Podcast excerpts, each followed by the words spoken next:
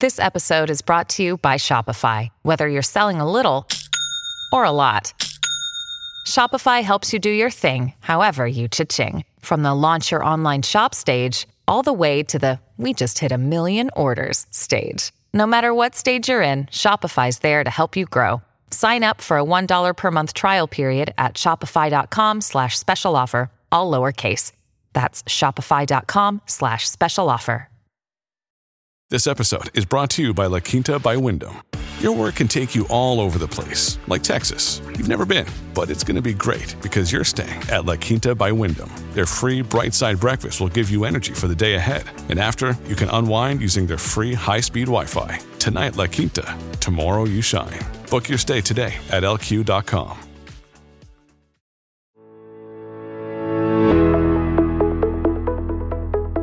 Are you ready to take your business to the next level? Every day, there are countless books and articles that are published offering the key on how to make your business a success. It's easy to feel overwhelmed trying to keep up and run your business. That's why Deb Krier created the Business Power Hour. Keep up on the latest trends, best practices, and techniques for how to make your business a success. Let the Business Power Hour do the heavy work for you. Good morning. Good morning. I am Deb Krier, and I am passionate about giving professionals the tools that they need to make themselves and their businesses as successful as possible. And I am so excited to talk to my guest today. We met on LinkedIn. So anybody who thinks, eh, LinkedIn really, nah, you can make absolutely fabulous business connections on LinkedIn. That's my sales pitch for the day. Spend 10, 15 minutes every day on LinkedIn, and I promise it will be worth it to you because you will meet wonderful people like my guest. So please join us in welcoming Phil Johnson to our program today. Welcome, Phil. How are you? Oh, I'm great, Deb. Thank you. Uh, it's uh, I'm looking forward to our conversation. Perfect. I love it. Well, let me tell people just a little bit about you, and then we will jump into this. So, for the past 31 years, Phil Johnson has been an executive coach dedicated to helping executives and organizations to bet on themselves by developing their inspirational leadership and emotional intelligence. He has a master's a Master of Business Leadership program with alumni who are living in the US, Canada, United Kingdom, Europe, Japan, Germany, Bosnia, Africa, Australia, Middle East, and Saudi Arabia. So, again, Phil, welcome to the program. Thank you. Thank you. Well, I always like to know from my guests how it is that they got to where they are today, because I think it's such a fascinating journey that we all go on. So tell us a little bit more about yourself.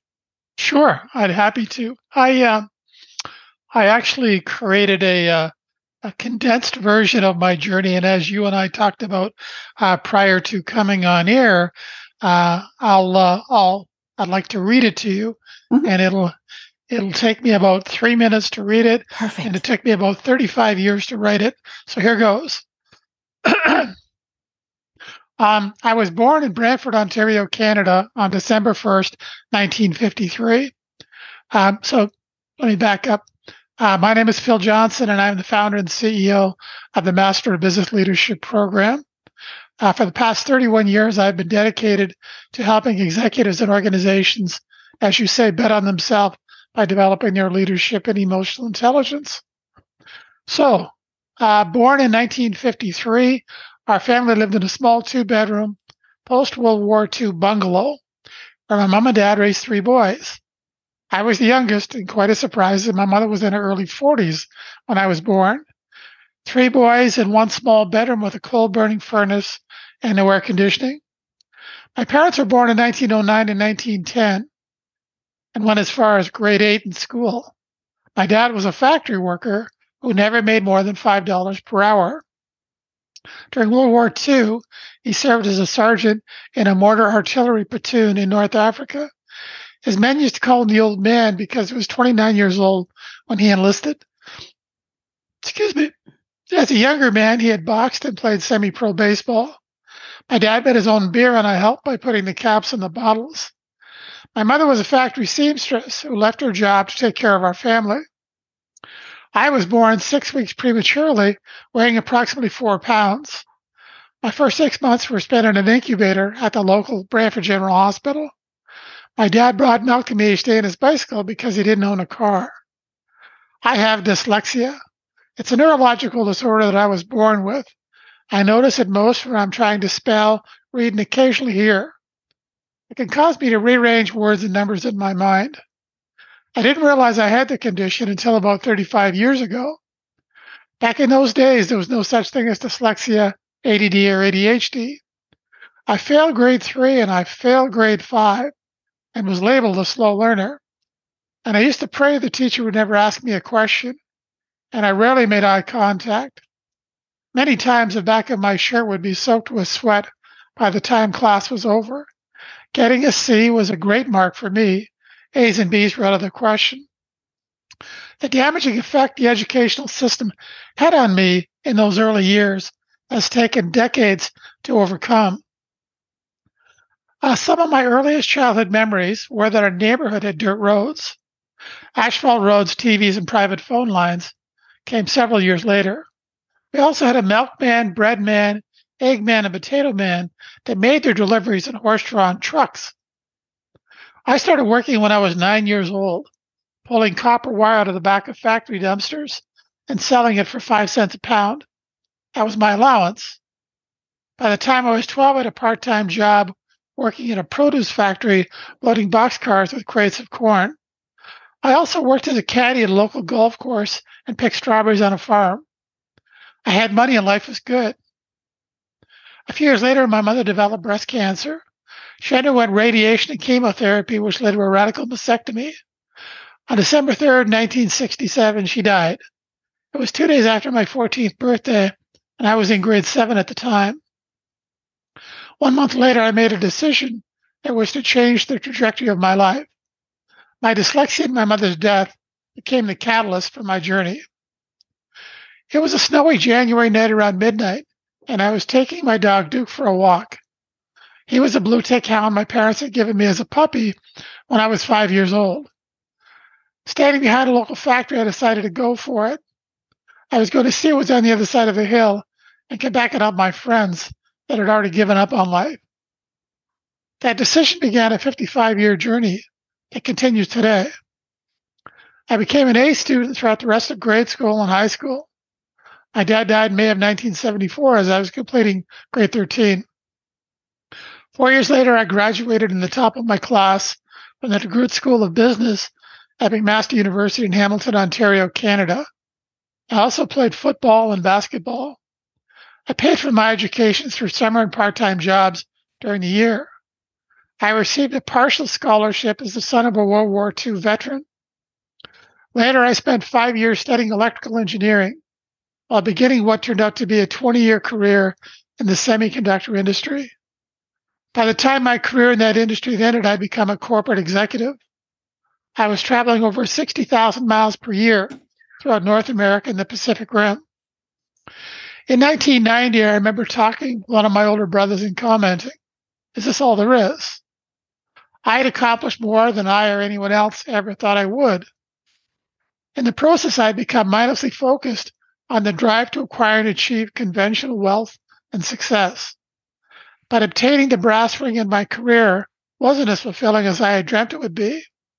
And along the way, I had forgotten the promise I'd made to myself on that snowy January night, 1968, I eventually decided to leave corporate America, breaking away from the herd in order to lead it in a better direction. A short time later, I turned down two vice presidential roles so that I could be in the creation of what has become the Master of Business Leadership program. Over the years, I've become grateful increasingly for the emotional labor my dyslexia forced upon me. It provided me with a greater sense of awareness, connectedness, and agency. The rapidly accelerating rate of global change has made the development of our emotional intelligence essential. Intellectual intelligence without emotional intelligence has proven to become quite destructive. It's time we began the process of unleashing our human potential. So there you go. More than you ever wanted to know. Oh my gosh. You know, my my first impression was wow. And you know, eh, the work ethic that was ingrained in you from when you were obviously a very small child by your wonderful parents is what has driven you through your entire life. Um, you know, they were people that we would say salt of the earth, right? The best people in the world. And uh, you know, and and I love hearing stories like that. My father was a World War II veteran who also only went through the eighth grade, but to them, working was uh, you know you went to work you you worked i mean that was that was the thing you know and and and they did whatever it took to make sure that their family was taken care of. And i think that is just such a, a lesson for so many people but they also obviously ingrained in you that it was important to do that. And uh, but eh, you know it was it was sad that it took kind of the tragedy of your mom's death for you to say, hey, you know, this this is what I'm going to do with my life. Um, but you know, I'm pretty sure she's looking down on you and she's pretty proud of you.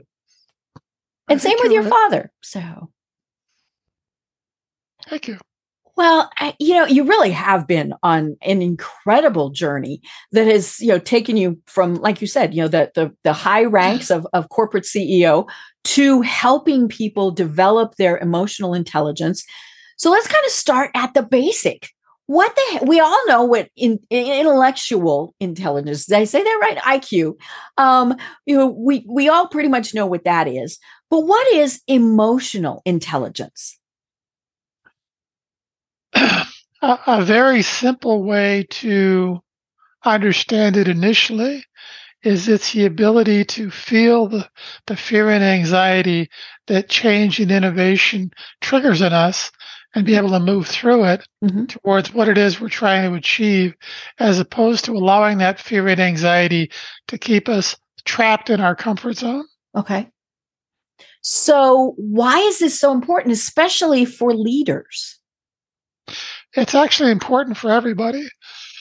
um, it's really important now and will be increasingly important as we move forward because we're facing a tsunami of accelerating global change mm-hmm. with a 500 million year old brain that doesn't like change. Doesn't matter whether the change is positive or negative, doesn't like change. Some scientists estimate in this century we could experience the equivalent of 20,000 years worth of change or 200 centuries worth mm-hmm. of change. That has never occurred before in our evolution. Mm-hmm. Um, and we are completely unprepared for the drama, chaos, and conflict that's going to trigger in us. So we need to be developing our emotional intelligence to be able to deal effectively with that fear and anxiety. What has created this rapid change? Oh boy. We've got an hour. It's okay. There's uh there's something called the singularity. Um, basically, um, a number of things are converging to dramatically accelerate change. Mm-hmm. Um, everything's changing. All of our social, political, economic systems globally are changing. AI, climate change, um, CRISPR Cas9 gene editing technology. Um, it's all changing. And um, increasingly, uh, we're being challenged to deal with those changes. And as a general comment, um, we are doing a terrible job at embracing change. There's only um, there's only two sources of motivation that will cause us to be willing to leave our comfort zone in the pursuit of better results. Uh, one of those is pain. The other one is passion. Um, and hardly anybody's connected with their passion so, for the most part, the thing that motivates us to be willing to do the emotional labor that change requires is pain. It's an urgent desire for better results than we're currently getting. Um, so we're unfortunately going to be experiencing increasing levels of drama, chaos, and conflict um, that we seem to need to motivate us to change. You know, and I think things may have sped up a little bit because of COVID, but they were coming. I mean, you know, it, it, it's not that things just, yeah, you know, COVID was a COVID was a is a minor blip mm-hmm. in what's coming. Well, and you know, we excuse me, we've seen throughout history, you know, the, these these changes that take place. I mean, you know, uh, uh, where industrial revolution was obviously one of one of the ones. Um, development of the assembly line, and then of course technology. I mean, you know, when when computers I mean, we had people, you know, people tend to forget that we had computers for quite a long time before you had what was known as the personal computer or the one that, you know, every every employee would have and, and all of those things. And that really changed things. And then, of course, there was that little thing called the internet. And you and I both remember when we used to have to connect to the internet and went boo, beep, boo, boo, screech, right? Um, and now it's just totally seamless. And and you know, and and when we don't have it, we don't know what to do. I mean, you know, it's we might not be on the internet, but we're not connected. Oh, ooh, ah. um, and so you know, and and it's made in so many ways it's made the world a much smaller place i think because we are able i mean you know up in in toronto which is a thousand ish miles away from from where i am i've you know interviewed people all around the world for this program. And it is like we're just sitting in the same office with each other. And so now we can do business that way, we can form friendships that way. And so it's expanded, but as you said, that gets kind of scary. It's like, well, no, I'm used to just dealing with the people down the street. You know, I had a milkman that delivered my my, you know, when we were growing up. Now he didn't have a horse and buggy, he had a van. But you know, now you don't even have to leave your house yeah, we're back to that again, right? You know, we had to go to the store. Now we're back to delivery. And all of these things just keep coming at us, as you said. And, and I can see why people get afraid. I mean, I think AI is probably one of the biggest things that is, you know, is is really spooking people. And there are people who in, you know, who love making things worse, right? You know, they're telling us, oh, gazillions of jobs are going to go away. And and you know, I'm pretty sure they said the same thing with the Industrial Revolution and, and other things like that. And of course, what happened was people transitioned into a different job. And, you know, and, and so talk to us more about all of this because to me, this is just fascinating as someone, you know, I'm a, I'm a baby boomer. And so, you know, I've seen a lot of these changes also. And it's been fun, but as you said, it is also scary. Yeah. I think the big, uh, the major differentiator we're facing today isn't so much change, but it's the rate of change. Mm-hmm. It's the rapidly right. Accelerating rate of change. Mm-hmm. And our biology takes time to adjust. Mm-hmm. And increasingly, we're not going to have that time. See, there's a part of our um, as part of our old lizard brain called the amygdala. Mm-hmm. Back that, to that old fight or flight thing. So whenever we take an action that moves us outside of our comfort zone, mm-hmm. Um, it automatically secretes a hormone into our bloodstream called cortisol. Mm-hmm. And that causes the executive center of our brain, our prefrontal cortex, to shut off. And we go into what psychologists refer to as an amygdala hijack. Mm-hmm. Right. Fight, flight, or freeze. Mm-hmm. When that happens in conflict situations, people die. Mm-hmm. When it happens in business or personal situations, relationships die. Mm-hmm. We burn trust. So, as an analogy, if you think of your amygdala as a very frightened four year old child, mm-hmm. the development of our emotional intelligence acts like a big brother or a big sister mm-hmm. to quiet the amygdala response down and better enable us to feel the fear and anxiety that that change and innovation triggers in us and be able to move through it rather than have it control us. So you know, and I think it, it is. It's it, it is scary, right? You know, we don't know what's coming, and and I think one of the things that COVID did was it did scare us. You know, I, I think many people realized, you know, we could could be laid low, you know, very easily. And of course, there's no one alive now that remembers things like the Black Plague and and you know things like that, which were far more catastrophic from a percentage point as to how many people died. But I think it really did uh, open a lot of people's eyes that things can change so rapidly. I mean, you know, for many people, you know, especially here in the United States, they were in their office on Friday and they were in their home on Monday and told, we don't know when you're coming back. Mm-hmm. And, you know, in, in Canada, I know the shutdown was longer. You know, here in the United States, it went all willy nilly and people could, you know, states could decide what they wanted. And that, that really got kind of hodgepodge.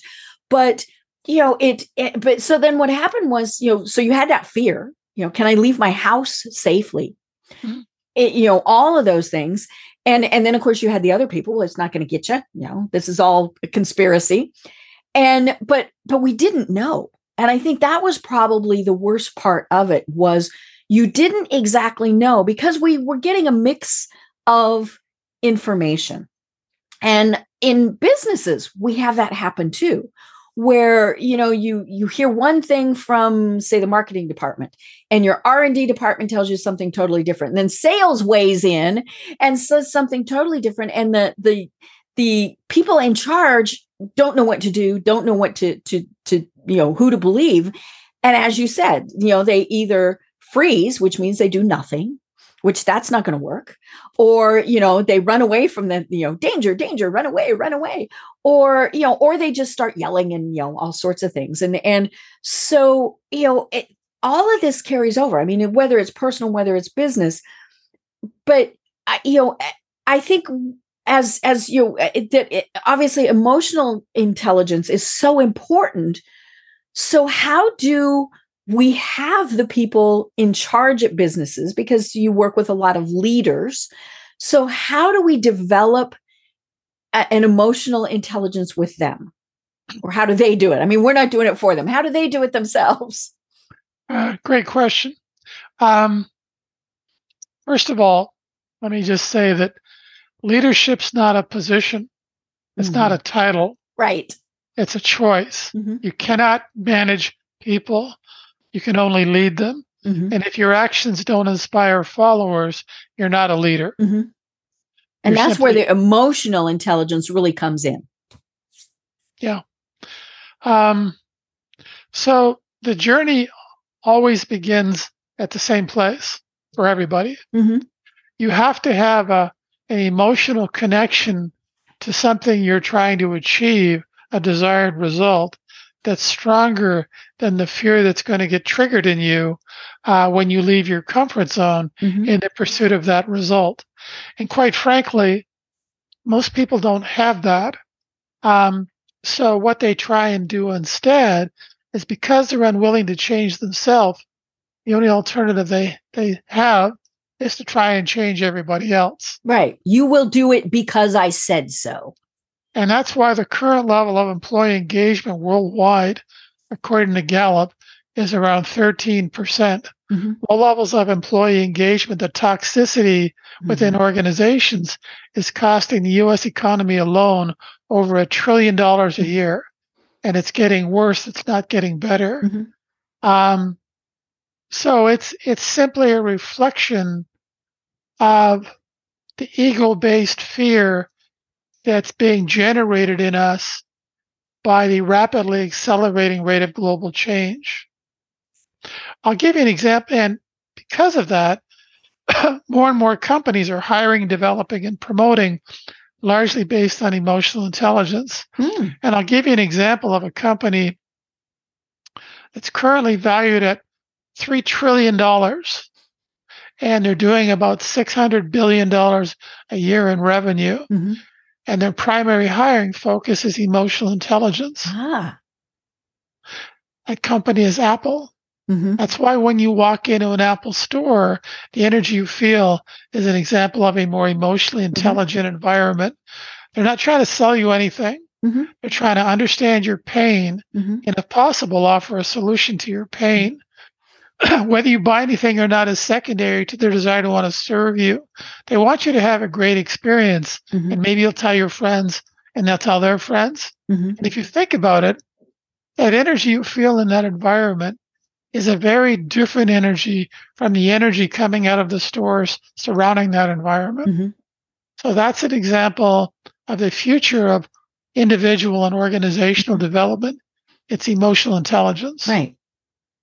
Yeah, you know, we talked before the program. I'm based here in Atlanta, and one of the businesses that is based here is Chick fil A, which, you know, th- they believe very strongly in that and um, you know it's it's interesting because one of the things they do is they empower their employees i learned from somebody who worked there if somebody comes up and says i want one chicken nugget you have to sell them one chicken nugget you know they're they're not allowed to say that's not on the menu or anything like that their goal is to make the customer happy now obviously they don't want to sell you just one chicken nugget but but yeah you know and and and of course they always when you're done, they are to say something along the lines of, It's been my pleasure to serve you.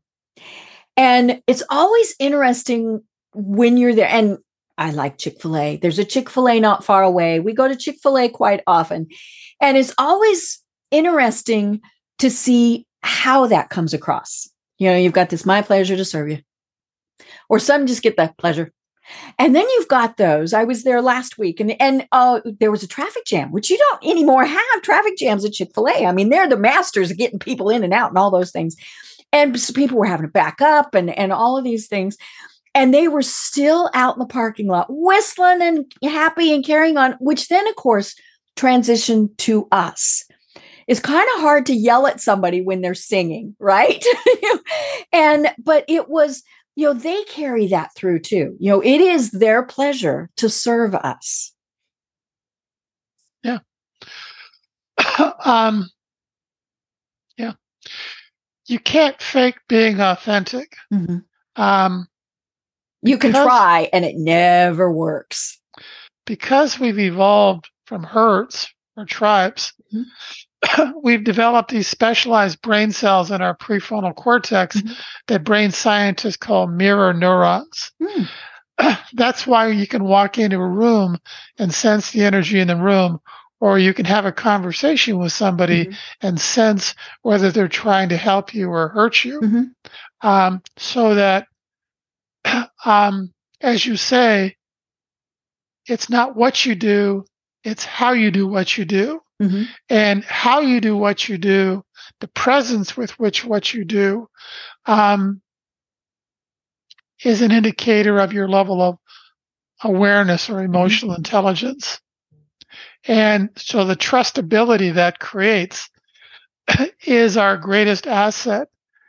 Uh, there's actually something called the trust economy because of the accelerating rate of global change.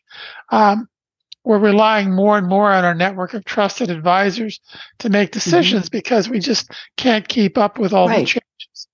The trust economy is currently valued at about $10 trillion a year. Mm-hmm. And to put that in perspective, if the trust economy were a country, it would be the third largest economy in the world wow. behind United States and China. Mm-hmm. Um, and it's growing much faster than the traditional economy. So the ability to lower our walls and uh, demonstrate our trustability is a direct reflection of our level of emotional intelligence. Mm-hmm. So, you know, we talked about the fact that leaders are not the title. You know, it's it. You know, and, and we see that a lot. You know, the, you've got say the the director, marketing director but it's really Betty over in the corner who's leading things, you know, and and and things like that. And uh, you know, so obviously it's important, as you said, you know, that everybody increases and improves their emotional intelligence. But I think what we, you know, as as i've said, what we tend to see is in many cases that that person in charge is not the leader. And so because they don't have emotional intelligence that's where things go awry um, i think we really saw that with the covid lockdowns when people are all of a sudden not under somebody's thumb You know, they couldn't walk into your cubicle and see what was going on. I, you know, I've, I've frequently said that every micromanager's head in the world exploded, right? Because they couldn't go in and and really see what was going on. But you know, and and they, I think those that were successful and continue to be are those that really ramped up their emotional intelligence. You know, they were able to pick out watching somebody on a screen. Is there something going on there? You know, uh, you know, uh, they they normally come, you know, very well dressed to their Zoom meetings, nice background, and not so much now. So maybe there's something else going on. It, and that's my way of saying it has all this technology with Zoom meetings and and you know whatever technology each company uses. Has it made it more difficult? because we can't pick up on body language we can't you know there's so many things that that we can't pick up on that emotional intelligence relies on. So uh, uh, what uh, what is this doing to us? It's creating the opportunity to bring us closer together. Ah. Or push explain us further, that. or, mm-hmm. or, push us further apart. Mm-hmm. um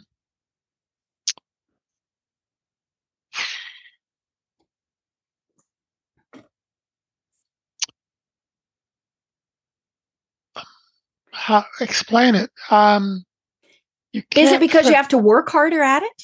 No, no. Okay. You actually, you're actually uh, developing your emotional intelligence um, enables you to get better results with less effort and have more fun. Okay. It's not about working harder. Mm-hmm. It's about being more more present. Actually, over over 50% of the results we want, the strategic results we want, come from less than 1% of our activity. Mm-hmm. And um, the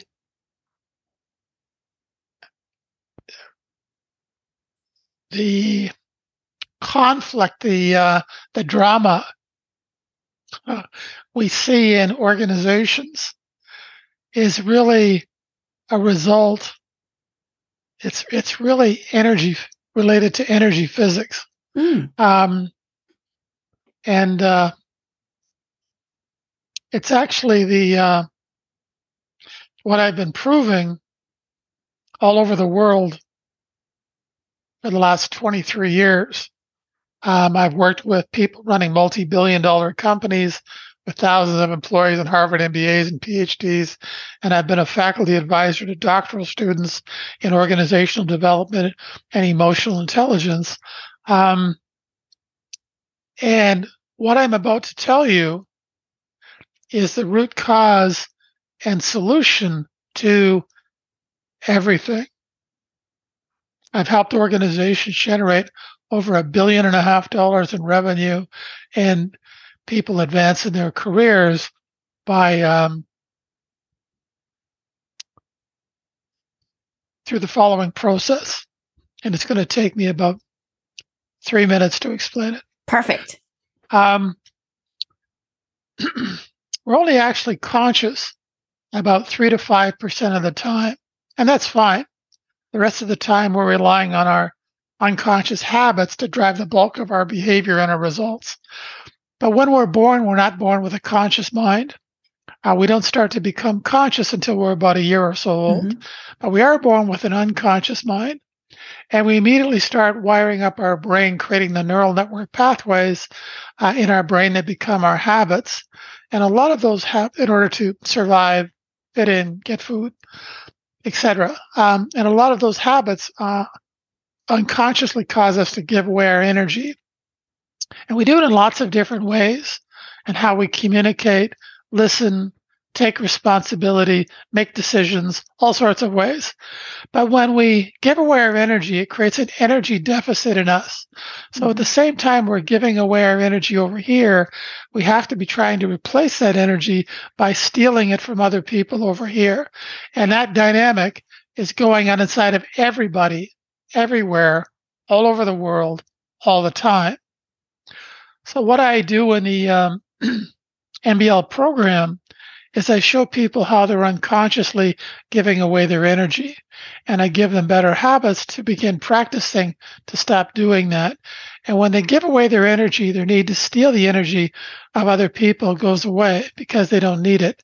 And the outcomes of this process is you become a more inspirational leader, you develop your emotional intelligence, you become more conscious about what's going on in you and around you, which frees you from your ego based fear, which builds higher levels of trust and engagement, which guarantees, and I want to underline, guarantees career, corporate, and personal success because it's physics, it's energy physics. Um, but it's harder than hell. Um, there's three primary sources of resistance we have to change. Two are biological and one sociological. The first one we talked about earlier with the uh, amygdala hijacks. The second one is also biological. It's our existing habits. Um, once we develop a habit, it's there forever. It's a neural network pathway in our brain. And although we can develop new habits at any age, it's called brain plasticity or neurogenesis. Those new habits are always going to be weaker than the old habits because when we're younger, there's an insulation layer that goes around the neural network pathway called myelin. and when we're younger, it's thicker than when we're older. So even though the new habits can work better than the old habits, there's going to be an ongoing, continual internal battle within us uh, between the old and new habits for dominance. The third source of resistance we have to change is sociological, meaning the people around us don't want us to change. Because if we change and start to get better results, maybe they're going to have to change. And that scares the hell out of them. And the best way to ensure they don't have to change is to make sure we fail so they can say, look, I told you so. Now get your head down and come back into the herd with the rest of us. So even though this process that I've outlined and I've been coaching with uh, all over the world um, will work for anybody at any age doing anything, unless you have an emotional connection to something you want to achieve that's stronger than the fear that's going to get triggered in you when you step outside of your comfort zone, you simply won't have the motivation to do the emotional labor that change requires. There's another little interesting thing here is uh, UC Berkeley did a 40 year study, a bunch of PhDs um, over 40 years studied the difference between intellectual intelligence and emotional intelligence. Mm-hmm. And they concluded that emotional intelligence was 400% more valuable in determining mm. success than intellectual intelligence. Mm-hmm. So let me just give you a, uh, a quick example numerically about the difference between the two. Think of intellectual intelligence as somebody giving you $10,000 a day for 31 days. So at the end of 31 days, you've got $310,000.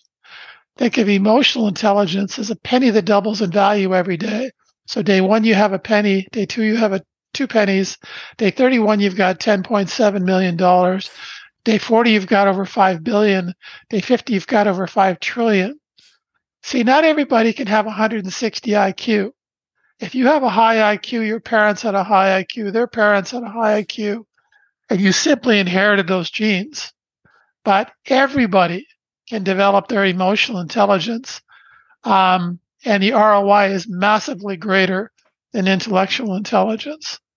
See, our educational system has failed us, and our employment system has failed us because it's focused primarily on our ability to do intellectual labor, and it's done nothing to develop our emotional intelligence. So we are completely unprepared for the future, for the tsunami of change we're facing. So, okay, the million dollar question How do we improve our emotional intelligence? Um, you learn to stop giving away your energy. Okay. And, so let and me give, it was let me give, let me give you an example. You know, we, we hear about people that are energy sucks, right? You know, vampires. They, yeah. Mm-hmm, mm-hmm. But yeah, so how do we stop we, giving we all, energy? We all are. Right. Yeah. You know, and, See, and we, there we, we don't even realize it. These people that are creating the drama, chaos, and conflict have no idea why they're doing what they're Right. doing or they So, enjoy it. Mo- momentarily, but it's a hunger that can Mhm. never be satiated. right. It's it's become a habit for them, right? Uh, it's more than that. Mhm. Um, but let me give you an example. Okay. Here's uh, one of the MBL habits called uh, authentic listening. Mhm. And the key to authentic listening is not to take anything personally. How somebody feels about you, whether they like you or whether they hate you, has nothing to do with you. Mhm. It has to do with what's going on inside of them. Mhm. But if how you feel about yourself is based on how anybody else feels about you, who's running your life, you or them? Right. Sam, them, right? Mhm. Now, so if if if you like me, I like me. If you don't like me, I don't like me. Mhm. And as ridiculous as that might sound, what I've just described is all of social media. Mhm. We bend Oh over, yeah. we bend over backwards Mhm. all over the world trying to get people to like us. Mhm. So we're that's just one example of how we're giving away our energy. Mhm. And when we give away our energy, it doesn't stop there Mhm. because it forces us to simultaneously try and replace that energy by stealing it Mhm. from others. Right. And that's what creates the drama, chaos, and conflict, Mhm. the toxicity, the disengagement Mhm. we see everywhere. So So how do you turn that into a positive where you're eh, sharing energy is is you know You don't share energy. You inspire others to lower their walls and connect with their internal Okay. source of energy okay. So how do we do that? by by learning to stop giving away your energy. Okay. By learning to stop giving away your energy, people get the sense that they can trust you, that they Mhm. can lower their walls. That's the, the, the Apple example. Mhm. When you walk into that environment, you automatically start to feel um, it's more trusting. You Mhm. automatically begin to relax. You automatically begin to lower your walls. Mhm. That's those mirror neurons.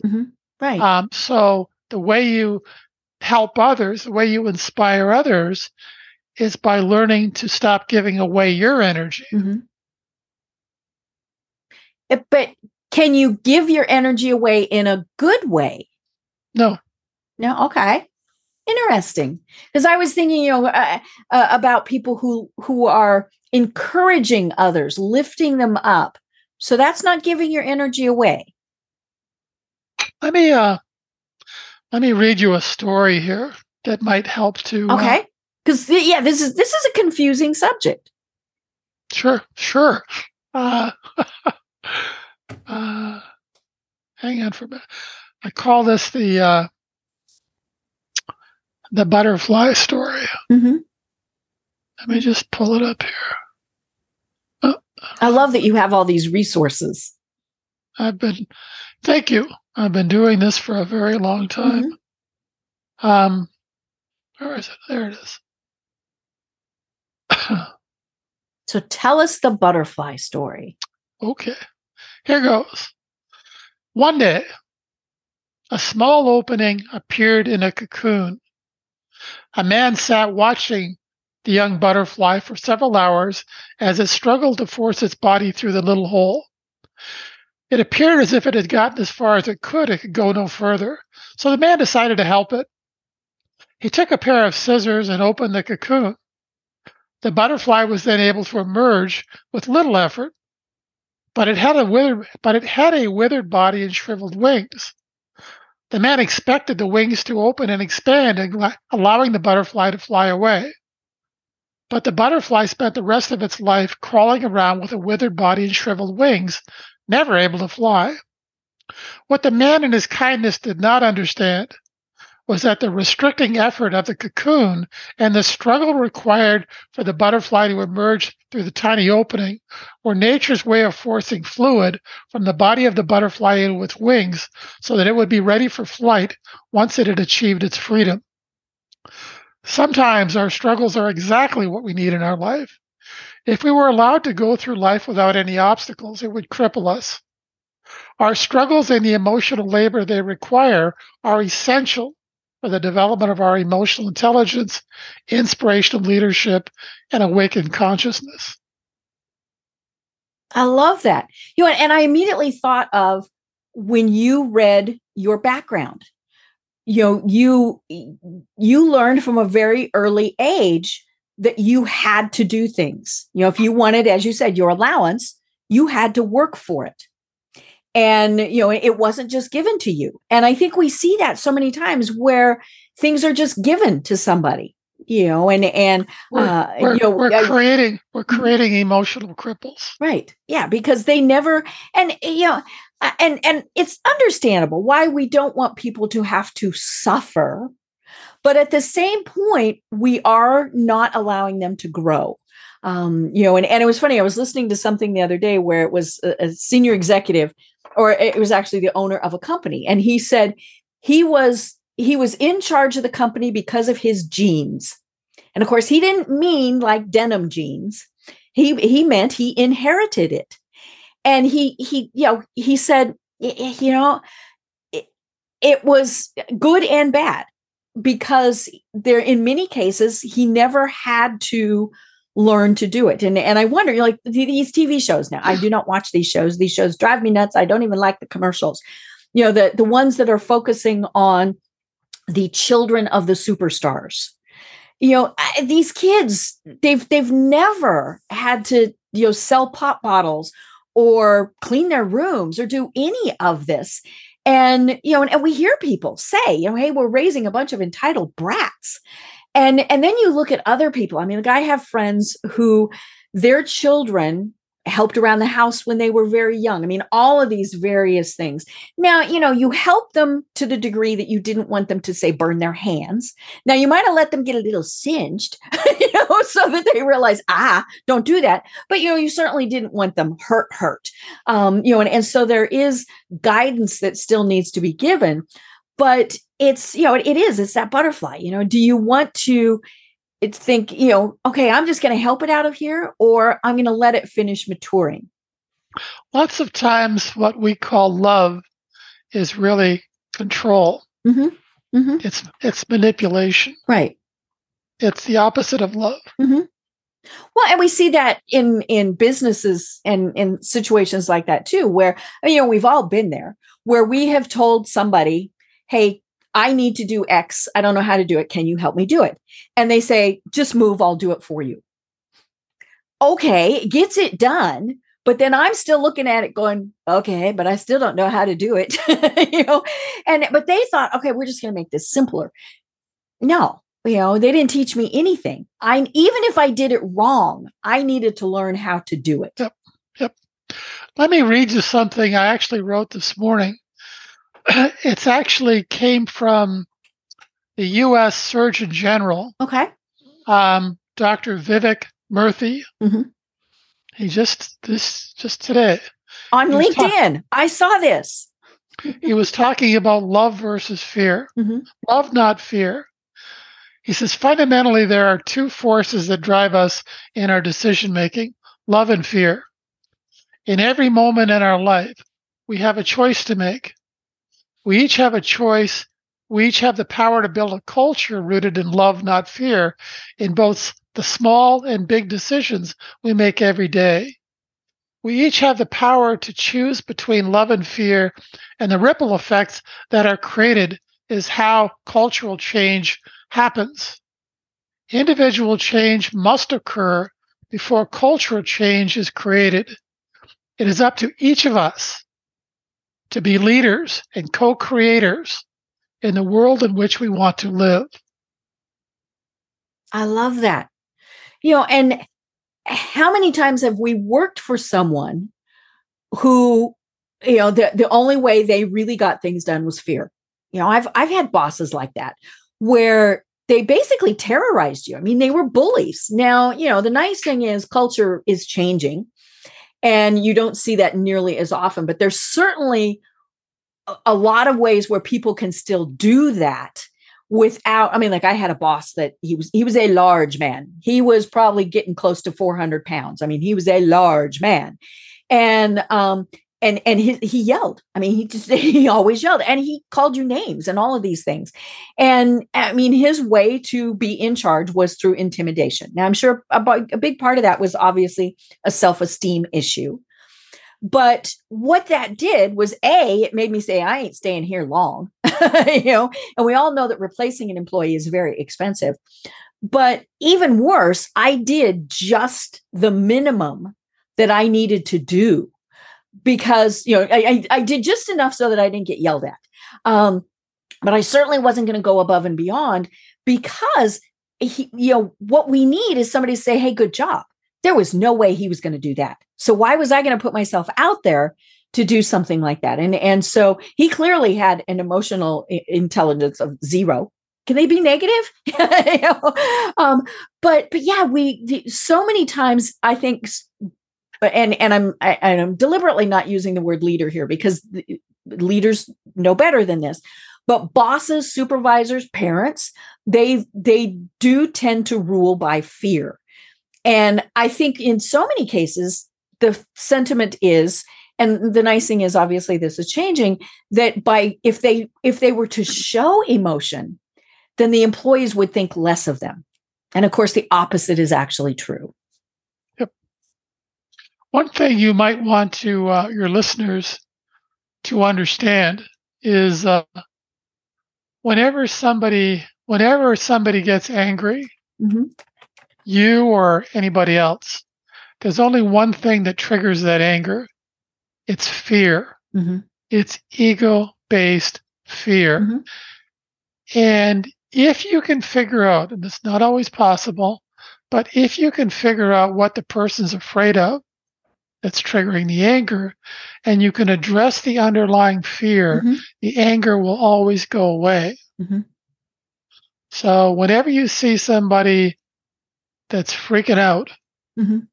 it's because they're scared right and as you said you need to determine that what that underlying fear is just telling them calm down take a deep breath. Uh, those are stupid, right? You know, I now granted sometimes they do help, but they're not solving the reason for that anger.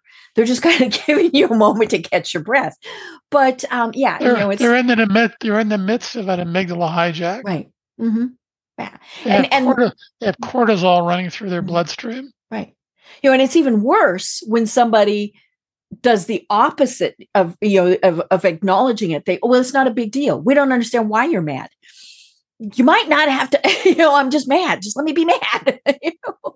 um, but uh, you know and and and i think that is a big part of uh, you know eh, being in tune with people is understanding okay they are upset. Why are they upset and what and, can i do to fix it and sometimes you can't do anything i mean that's that is the other key and the being in tune with other people mm-hmm. comes from learning to lower our walls mm-hmm. of resistance judgment right. and attachment outcome mm-hmm. which comes from learning to stop giving away our energy mm-hmm. Mm-hmm. right you know and and i love that we are seeing leaders who have emotional intelligence who are able to say you know what? It's a rough day for me. Or worse, you know, the company is suffering. Uh, you know, and and I I've you know we've we've worked for leaders who you know or and we hear about this all the time. The company all of a sudden has to lay people off, is bankrupt, whatever. And you know they get the microphones in front of them from the media, and the people are like, "We had no idea." you know? And if the leadership had shared some of that information longer, then it is highly possible those problems could have been solved. But again, they didn't want to seem incompetent. They didn't want to seem like they didn't know what was going on, all of those various things. And so they refused to, to do it. Yep. Fear can be paralyzing. Mm-hmm. Right. You know, and and and then of course we have the the paralysis by analysis situation also, where we just get so much information where we don't know what to do you know and and and and then it you really does need to be one of those things of you got to do something. You know, even if it's wrong you got to do something. Yep. Yep. Well it, you know it, it's it, it, it, it, this this is just fascinating to me um, because it is something that is so powerful and so needed, um, and I think we see definitely. I mean, all you have to do is turn on the TV and and see what the heck is going on in the world, and uh, you know, and, and realize that in in so many cases, if we all did just kind of pause for a minute and almost put ourselves in someone else's shoes you know, we we're not saying, you know, hey, what was the proverb, walk a mile in someone else's shoes. I don't know about some of that. I mean, you know, but but to just kind of pause and say, what is going on here? Um, you know, I was talking with a, a guest the other day about the importance of uh, d- uh, of making decisions by consensus as opposed to by mandates or majority rule or all of those things. And, and consensus really is bringing in the emotions of everyone. Well, that can work, but in order to lead, you've got to leave the herd mm-hmm. in order to lead the herd in a mm-hmm. better direction. Right. So consensus can work if you're with a group of people that have their walls down, mm-hmm. but it will not work if they have their walls up. Right. And, and hey, go ahead. And that's where the leadership comes in. Mm-hmm. Right. And as you mentioned, we do have to have a leader, um, you know, whether by title or, you know, by the fact that they are a true leader, somebody's got to be in charge, or you know, everybody just goes off willy nilly. I mean, you know, one of my favorite sayings, you know, we all talk about having our ducks in a row, and I actually have a duck back here behind me, a little bitty duck that somebody gave me one time, and you know, so that I could get my ducks in a row. And one of my favorite sayings is, I don't even think my ducks are in the same pond. you know? And you know, but what that's showing is we needed a leader duck. we need whether it's mama duck or whoever to say, okay, y'all line up, we're going this way. Now we might change and go a different way later, but for right now, we're going this way. Otherwise, those ducks are just wandering every which way. And and the bad part is some of those ducks get eaten by the other things. Um, you know, so we do need kind of that important emotional guidance and support that is that person who's going to lead us. That inspiration mm-hmm. for us to reconnect with who we truly are. Right. And get, get in touch with our own source of power mm-hmm. rather than give it away to others. Mm-hmm. Right. I love it. I love it. Well, oh my gosh, Phil, this has been such a fascinating discussion. And I would love to have you on again to continue it because it is, it's something that is just absolutely critical that we all start not just thinking about it, doing, doing, folks. You know, it's one thing to think about it, but you know, how can we be doing that? So, how do people find and connect with you? And and what are the you know? Tell us a little bit more about the Master of Business Leadership program. Um. So the MBL program is uh, is a phenomenal process that produces amazing results. And for anybody that would like to get more information on it, uh, they can meet with me um, via Zoom. I can I'll send you I'll give you my uh, a link to my Zoom calendar, and uh, we can continue the conversation. Cool. I love it. And you are on LinkedIn and very active, obviously, in LinkedIn. Like I said, I and, and I wrote on my little cheat sheet here after I read your thing this morning, love versus fear. See, I paid attention. cool. Thank you. So very cool. Well, you know, this, as I said, this has been absolutely fascinating. We will have a link to Phil's Zoom calendar in the, the show notes. Uh, but, you know, until we are able to chat again, do you have any final thoughts that you want to leave everyone with? Uh, yeah. Um, the best thing they can ensure their success and that the rest of their life will be the best of their life is to bet on themselves by developing their emotional intelligence. Um, emotional intelligence isn't a solution to the challenges we're facing. It is the only solution to the challenges we're facing. Oh my gosh, I love it. Well, I have been having such a fascinating discussion with Phil Johnson. I'm Deb Krier, and until next time, everyone have a great day. Tune in for our next program for even more trends, best practices, and techniques for how to make your business a success. The Business Power Hour, hosted by Deb Krier, is proud to be part of the C Suite Network. This podcast is a part of the C Suite Radio Network. For more top business podcasts, visit c-suiteradio.com.